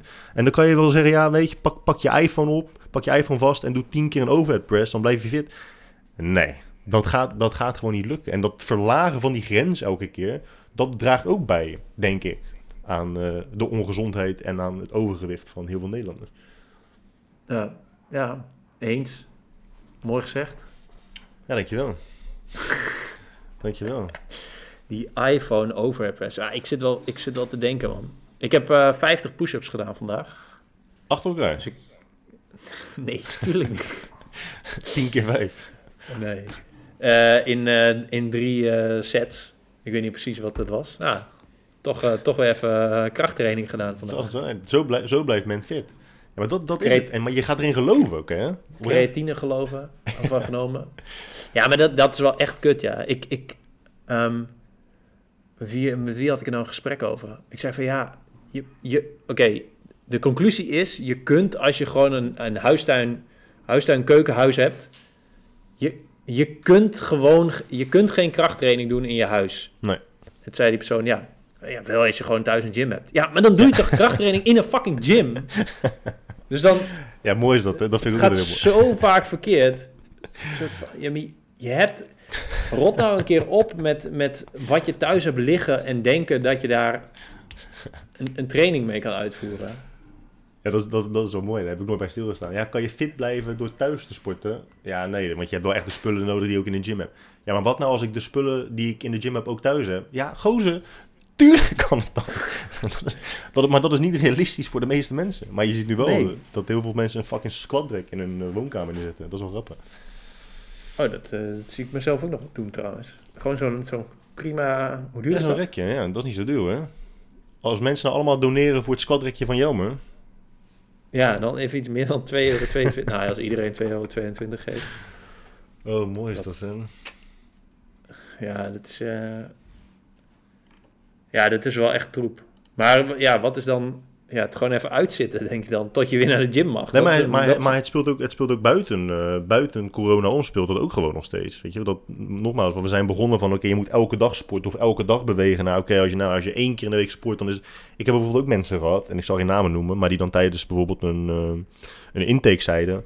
Maar kijk, guy, neem bijvoorbeeld soldaten, weet je. Die doen elke dag doen ze gewoon 50 push-ups, en die zijn ook echt super fit. Ja, maar gozer, ze doen naast 50 push-ups, tenminste, ze zullen niet eens elke dag 50 push-ups doen, maar dat zie je gewoon in films. Daarnaast doen ze toch ook nog heel veel andere dingen. Ze zitten toch niet heel de fucking dag achter hun computer, eh, achter het bureau, op hun luie reet. Die mensen zijn toch in het algemeen, over het algemeen, veel meer actief dan jij bent. En ze zijn ook geselecteerd omdat ze zo actief... Ja, het is een soort van... Kip en het ei vouwen. Ja, ik zag laatst eh, een filmpje, mm, ik denk een aantal maanden geleden, dat er gewoon zo'n bataljon van soldaten met volle bepakking een marathon had gelopen. Even Ik denk, tussendoor. ja, dat, ja, dat soort dudes zijn het. Zo, oh ja, trouwens, morgen marathon. Jo, is goed. Hoe laat? Ja, kwart voor drie 's ochtends. Ja, oké, is goed. Dat soort dudes zijn het. En wie loopt er dan voorop? is- David Goggins. In zijn zwemslip zonder shirt. Oh mijn Oh, god, die, dat, ja, dat, dat is iets wat wij gemeen hebben. En Verder we- niemand. Ja, ja, ja, precies. Wij lijken echt de enige twee die... Nou nee, ik heb de laatste video die eh, Joe Rogan had gepost van hem... heb ik echt heel veel van de comments gelezen. En ik was heel blij om te zien... en ik ben nu dus ook blij om te vertellen... dat er heel veel mensen zijn die hem ook echt een randebiel vinden. Die echt zeggen, Ja, doe gewoon je fucking shirt aan... want je bent 50 en waarom schreeuw je heel de tijd? Weet je, waarom moet je nou heel de tijd blaren? En, en, wat, en wat zeg je nou eigenlijk, David Goggins? Je zegt, je zegt letterlijk helemaal niks. Je moet voor de grap een keer een transcript maken van wat deze dude zegt. En dan kijken wat een argument is van, van zeg maar, hoe, dat, hoe dat is opgebouwd, zeg maar. Wat, Mooi, wat, wat vind je nou eigenlijk? Ja, dat is mooi. Dat is mooi. Ah, Maar, eh, en, er is, en er is nog iets trouwens. Na- Nature is Metal, met superveel volgers, waar we het al heel vaak over hebben gehad. Maar alle comments zijn van mensen die het er niet mee eens zijn. Dat is altijd zo. Dat, dat, dat, ze zijn niet eens met wat de cameraman doet. Ze vinden dat hij ook moet ingrijpen. Precies. Ja, inderdaad. Pak, pak deze, waar we het over al hebben gehad. Pak dit schildpad uit, dit, uit, de, uit de kaken van een Van een zes witte haai. meter lange witte haai. En mooi is dat, hè? Want, want dat had ik gedaan. Of, eh, weet ik veel, een beer pakt een, eh, een, een soort rendierachtig beest. Ja, oh my god, save, save it. Save the planet, save the animals. Ja, maar dat snap ik niet hoor. Zo populair en alle comments zijn altijd... eh, Kijk, ik ben van mening dat je, je kunt best wel een inschatting maken over hoe je zou reageren in een situatie die vergelijkbaar is met wat je tot nu toe hebt meegemaakt. Maar iets wat er echt komt, echt gewoon een, echt een, iets wat compleet anders is dan je ooit hebt meegemaakt, daar, daar kun je gewoon, daar, kun je gewoon geen inschatting van maken. Dat kan gewoon. Je kunt niet weten hoe jij zou reageren als je midden in de nacht wakker wordt en er staat een inbreker met een vlindermes van 18 centimeter in zijn hand naast je bed. Je, dan heb je natuurlijk mensen die zeggen, ja, ik zou, ik zou hem op zijn bek slaan. Ja, dat, dat weet je gewoon. Dat weet je gewoon echt niet. Dat weet je gewoon echt niet. En je weet dus inderdaad ook niet als jij als fucking kaaskop ergens op de Rode Zee op een bootje zit en inderdaad een fucking zes meter lange witte haai die vreet een schildpad op. Weet jij niet zeker of jij in het water zou springen en het schildpadje zou redden? jawel. De kans dat je het niet ik- doet is best wel groot. Want ik, want ik doe iedere... Nou, sowieso probeer ik twee tot drie keer in de week... mijn theepot boven mijn hoofd eh, te duwen. Tien herhalingen, dus... eh, Op basis daarvan kun je stellen dat je waarschijnlijk een schildpad zou redden van een witte haai. prepared, prepared for anything, zoals eh, David Goggins het zou zeggen. Prepare, prepare for anything, ja. Dat is ook zo mooi. Sinds ik dat heb gelezen van Talen, weet je wel, over risicoanalyses en dat, dat, je, dat je niet weet waar je blind voor bent en dat dat, ja, dat, dat ook gewoon precies is wat, wat er staat en dat het ook gewoon goed is. Ehm, ja, bekijk je sommige dingen in de wereld echt heel anders. Ja. Had je laatst een tweet gezien trouwens van 101 dingen die je op school leert die onzin zijn? Mm, nee. Dat is echt een hele goede tweet, man. Daar ga je wel van genieten. Moet je even kijken. Van wie? Van Taleb? Ja, ook over de onzin van IQ-testen, over de kans dat je een eh, nieuwe taal leert in een bar groter is dan op school. Allerlei, allerlei van die, van die grappige, grappige weetjes. Weet je. Maar dat, had hij een eh, blogpost of zo? Nee, een, eh, een, zo'n tweetreeks had hij gemaakt van 101 punten. Ah. Ja, dan moet ik mijn, Dan moet je veranderen. mijn Twitter-blokkade op, opheffen. Maar jij blokkeert ook echt gewoon gelijk alles. Ja, want ik heb, ik heb nog steeds spiergeheugen. Dat, dat ik gewoon achter mijn laptop zit en dat ik dan TV enter doe. En dat is dan Twitter. Dat, eh, Ja, ik, ik, ik, ik zei het laatst ook tegen me en ook tegen mijn vrienden van... Ik doe het echt heel goed op deze omstandigheden nu. Ik vind het, ik vind het echt... Ik ben er echt van aan het genieten, man. Ik ga Wat? naar bed wanneer ik wil. Ik word wakker zonder wekken. Meestal, bijna altijd, wanneer ik wil. Ja, gozer, om 11 uur. Dan wordt Ja. iedereen wakker. Ja, maar ik, ik slaap dan ook gewoon 11 uur. Hè. Ik slaap echt heel lang. Dan kom ik uit bed. Dan maak ik een bakje koffie of drie. Dan lees ik een beetje updates van de dag. Ik, ik ben ingeschreven nu bij Real Vision. Real Vision is zo'n eh, een eh, beleggingsinstituut. En zij posten elke dag een nieuwe video van een half uur tot een uur. Over de markt, over de crisis, over van, alle, van alles en nog wat. Met verschillende mensen die daar werken. is echt heel interessant. Eh, ook over crypto natuurlijk. Daar kijk ik dan elke dag een videootje van. En dan ja, ben ik gewoon een beetje aan het lezen. Of ik speel een beetje een spelletje. Of ik lees. Ik, ja, ik vind het gewoon heerlijk, man. En dan s'avonds kijk je een Ja. filmpje. Het is echt, is- this is the life. Voor mij mag het gewoon zo door blijven gaan. Het is gewoon het Dus zeg- complete gebrek aan dagelijkse verplichtingen. Is, dat is gewoon helemaal weg. Maar jij bent precies het tegenovergestelde van een railschopper dus. Ja. Als de avondklok straks weer op, wordt opgeheven, dan sta jij op een, op een pand te rammen. Ja, god. Wat verdomme al die herrie buiten. Gebeuren er weer dingen? Moet ik weer... Ja, het is, ja, het is, wel, eh, het is wel nice. Dit, dit is Ja, dit eigenlijk. Het is, het is een, in een bepaalde vorm is dit complete autonomie wel. Tuurlijk, je wordt beperkt met bepaalde dingen door de overheid, maar dat zijn gewoon, dat zijn eigenlijk randzaken. Je kan niet zeggen een heel groot, ja, dat kan wel als het je werk is, maar naar een festival gaan of uit eten gaan is, is niet echt een onderdeel van je identiteit. Het is wel Nee. tijdverdrijf. Autonomie is, is kiezen uit je vrij... Zelf kiezen uit de vrijheden die je, die je, wordt, eh, die je worden aangeboden. Die je wordt aangeboden. Die je worden ja, aangeboden. precies. Oké. Dus op, dit moment, op dit moment heb jij dus twee minder vrijheden. Je kunt niet naar de gym en je kunt niet na negen uur s'avonds naar buiten. Maar voor de rest heb je nog zo'n beetje alle vrijheden die je kunt doen. Nou ja, je kunt ook niet met L al eh, vliegen. En je kan, niet, eh, je kan eh, niet op visite met meer dan één persoon. En je kan niet naar Nee. feestjes. Nee, ja, dat is wel waar. En maar nog, ste- nog, nog steeds... eh, en je kunt niet uit eten. En niet naar bioscoop. Maar behalve dat. nee, maar er, er, zijn, er zijn nog steeds heel veel dingen die je, die je kunt doen. En als je. Een, autonomie is dus. Als je heel goed weet wie je bent, wat je wil. dan kun je nog steeds. Ook al zijn je vrijheden heel erg beperkt. kun je nog steeds heel chill leven leiden. Omdat je weet. Eh, dat je shit doet die je vet vindt. Wat Ja. jij dus aan het doen bent. Ja. Ja, En dat, ja. is, dat is autonomie. En daardoor kunnen mensen floreren. En dan, dat heeft dus geen, eigenlijk geen zak te maken met de hoeveelheid vrijheden. Nee, precies. Zolang Maar nog dat, maar... dat, Zolang nog maar dat is eh, mijn these. Maar dan is natuurlijk de vraag... Er zijn, er zijn ook heel veel mensen die hebben bijvoorbeeld echt weinig interesses. En die nemen nu ook niet de tijd om nieuwe interesses te ontwikkelen. Ehm, dat is iets waar ik mezelf ook wel echt... ehm, nee, ik, ik heb wel veel interesses. En nu kwam ik er dus achter dat nu precies het mooie moment is... om je daar daadwerkelijk in meer in te verdiepen dan je tot voor kort kon. Want het is grappig dat als je dus dagelijkse verplichtingen hebt en je werkt... dan vind je altijd dat je te weinig tijd hebt voor andere dingen. Je hebt te weinig tijd om te lezen. Je hebt te weinig tijd om documentaires te kijken. Je hebt te weinig tijd voor je hobby's. Nu heb je er alle tijd voor en dan wil men het niet. Mhm. Ja, klopt. Dus het is... eh, Maar als je dus geen interesses hebt, als, je, als, jij dus, als jouw leven, of in ieder geval de kwaliteit van jouw leven afhangt van mag je uit eten, mag je naar de bioscoop, mag je stappen in het weekend. Eh, want dat, dat is natuurlijk wel de realiteit. Heel veel mensen die, die werken gewoon van maandag tot en met vrijdag, die leven naar het weekend toe, want dan kunnen ze in het weekend kunnen ze iets leuks gaan doen. En Ja. alles ertussenin is een beetje ruis of gewoon opvulling. Ik denk dat dan loop je wel sneller tegen problemen aan. Want dan moet je dus echt interesses gaan creëren. Ja, maar dan, dan is het weer een discussie of het nou... Dan pak je iets niet bij de kern aan, toch? Dan is het symptoombestrijding en dan... Ja, nou, dan is het wel gewoon kut. Maar dan Ja. moet je gewoon gaan rellen.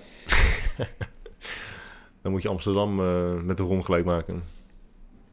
In Rotterdam was het een Ja. stuk erger, toch, dan in Amsterdam? Ja, dat weet ik dus niet. Ik heb een paar filmpjes gezien. Ik vond eh, die, die, eh, die spuitwagen, heet dat zo? Ja, Ja, dat, vond ik wel een mooi, dat, dat vond ik wel een mooi filmpje. Die heb ik gezien. Ik zag eh, dat ze een politieauto te pakken hadden ergens. Die heb ik gezien. Volgens mij was het eergisteren al dat in Eindhoven zo'n ProRail auto op de kop lag. Ja, dat, is, dat is het enige wat ik heb gezien. Heb je die video gezien? Dat zag ik dan toevallig wel op Twitter. ehm, als suggestie voorbij komen. Dat die gozer in dat park wordt geslagen met die knuppel. Nee.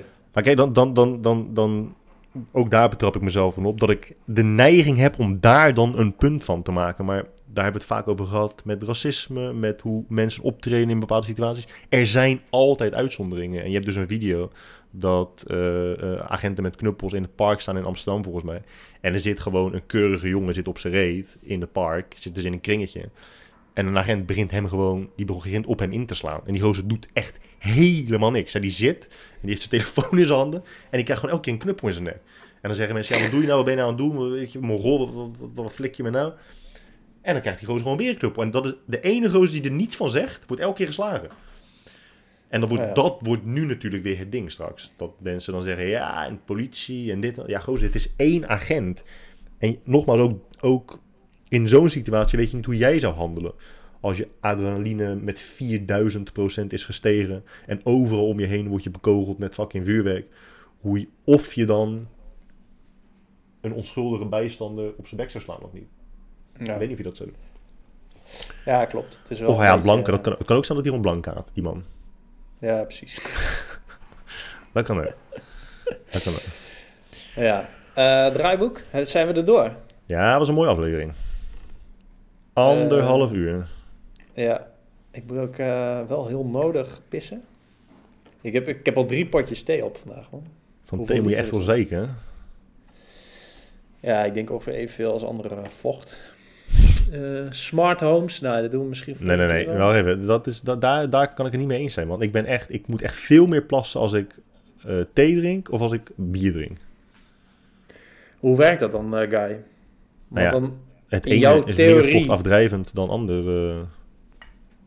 dus dan als je thee drinkt, als je maar genoeg thee drinkt, dan ben je, dan ben je uiteindelijk een soort van, ja, weet je, zo'n zeemleren lap die helemaal is uitgedroogd. Dat, dat, dat, Dat is jouw theorie. Nee, we hebben, we hebben er zelf, daar hebben we zelfs een artikel eh, over op Fit zonder Fabels. Weet je nog van Rob, eh, hoe heet ook alweer? Rob van Berkel. Rob van Berkel, mooie baas. Ehm, eh, koffie is vochtafdrijvend. Dus zou inderdaad de theorie zijn: oké, dus als je maar genoeg koffie drinkt, droog je dus uit.